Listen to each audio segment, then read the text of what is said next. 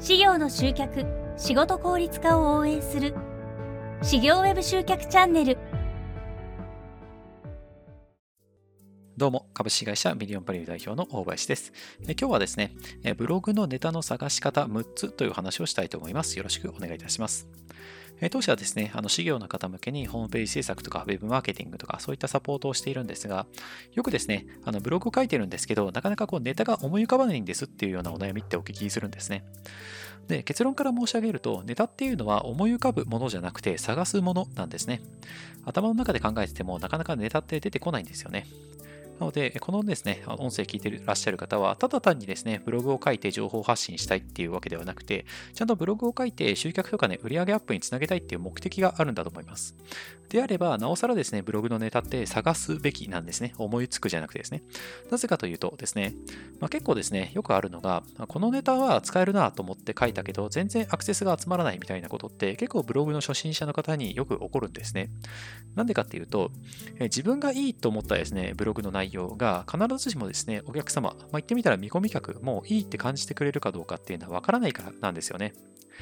あの、マーケティング用語ではですね、よくプロダクトアウトとか呼ばれるんですけど、自分がいいと思って出しても、相手がいいと思ってくれなくて結局うまくいかないって結構あるんですよね。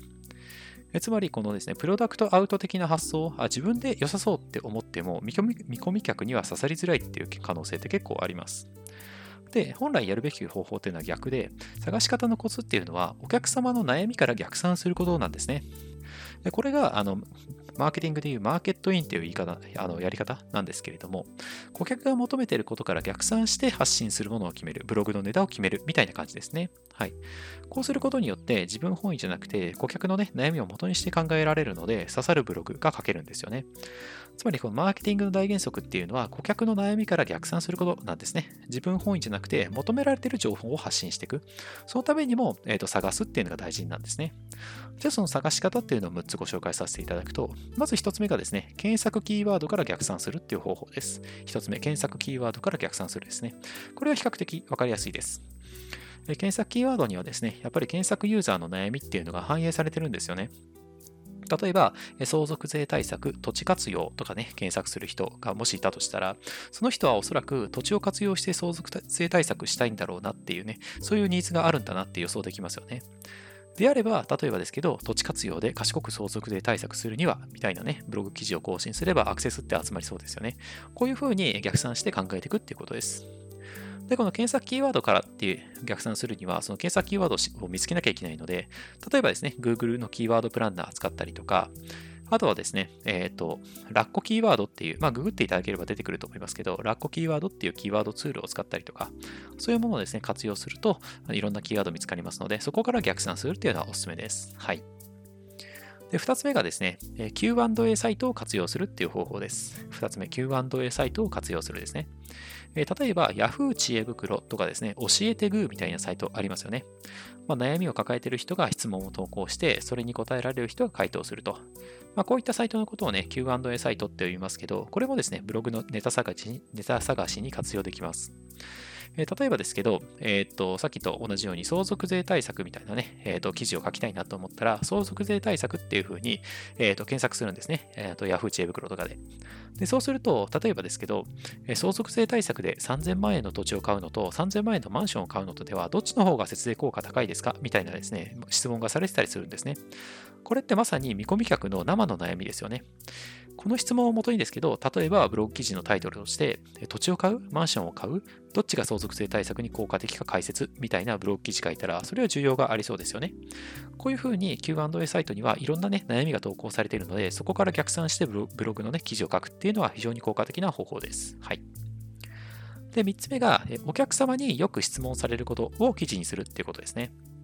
え仕事してると、やっぱりお客様によく質問されることってありますよね。例えばですけど、なんかね、何度もこう相続税対策のね、あの例ばっかりで恐縮ですけど、例えば税理士の方であれば、うちって相続税かかりますか？かかるとしたらいくらかかりますか？みたいな質問って結構されると思うんですよね。であれば、この質問をもとに、うちって相続税はかかる？判断基準と計算方法をご紹介みたいなブログ記事書けば、それは需要がありそうですよね。やっぱりですね、人って一人質問してくるってことは、同じような悩みを抱えている人がですね、世の中にはたくさんいるはずなんですよね。なので、それをブログ記事にしてあげれば、検索にもね、引っかかりやすくなって、アクセスも増えるだろうと予測できるわけですね。はい。で、4つ目のですね、ブログのネタの探し方が、周辺キーワードも狙うっていう方法です。周辺のキーワードも狙うですね。はい。えー、ブログのね、ネタ探すときには、そのメインのテーマだけじゃなくて、その周辺のね、テーマにも目を向けると、もっとね、ネタが出てきます。例えばですけど、あなたがあの創業融資とかね、に関するブログを書きたいとします。えこの時にあの創業融資っていう単語がね、含まれるキーワードだけ狙おうとすると、やっぱりいずれネタ切れに、ね、なる可能性ってあるんですね。そうではなくて、創業融資に関連する周辺キーワードも狙っていくと。例えばですけど、その事業計画書とか、あとは銀行との折衝の方法とかね、こういった周辺のキーワードってありますよね。そういったところも狙っていくと、ネタ切れっていうのは防ぐことができます。はい。で、5つ目のですね、えー、と方法が、えー、と Google Analytics とか、あとは Google の Search Console といったところから検索キーワードの、ね、データを取得して逆算すると。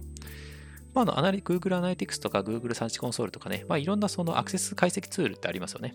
そういったところにも、えーと、検索キーワードっていうのが表示されてたりするので、あとはリスニング広告とかね、やってるのであれば、そこにもね、検索クエリって言って、あの実際にどういったキーワードで顧客が検索してきてくるのかっていうのが見れたりするので、まあ、そういったところからね、生のデータを、えー、獲得して、えー、記事書いていくと。例えばですけど、えっ、ー、と、相続、いとこの子みたいなですね、あの、検索キーワードがあったとしたら、いとこの子は相続人に含まれる？含まれない？みたいな、なんかそういったようなね、ブログの記事も書けますよね。はい。こういった形で、これもまあ検索キーワードからね、逆算すると似てますけれども、逆算してブログ記事を書いていくと。はい。で、6つ目の方法が、6個目ですね。6つ目の方法が、同業者のブログを参考にする。これもですね、ネタ探しには結構効果的な方法です。例えば、あなたがですね、相続関連のね、ブログをやってると。であれば、相続ブログとかで検索すれば、他の事業さんとかコンサルタントさんが書いてるブログって見つかりますよね。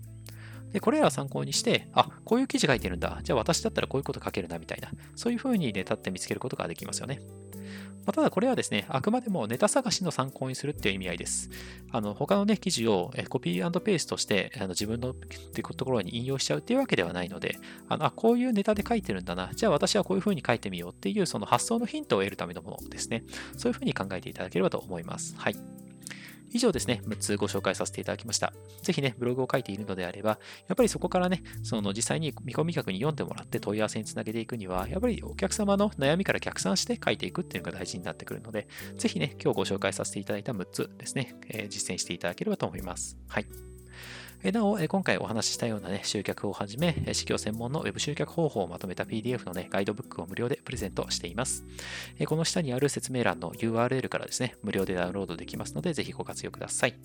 今後もこういった内容を配信していきますので、この内容がいいなと思っていただけましたら、高評価とフォローをね、ぜひよろしくお願いいたします。フォローしていただけるととっても嬉しいです。上のね、励みになります。それでは今日はこれで終わりにしたいと思います。ありがとうございました。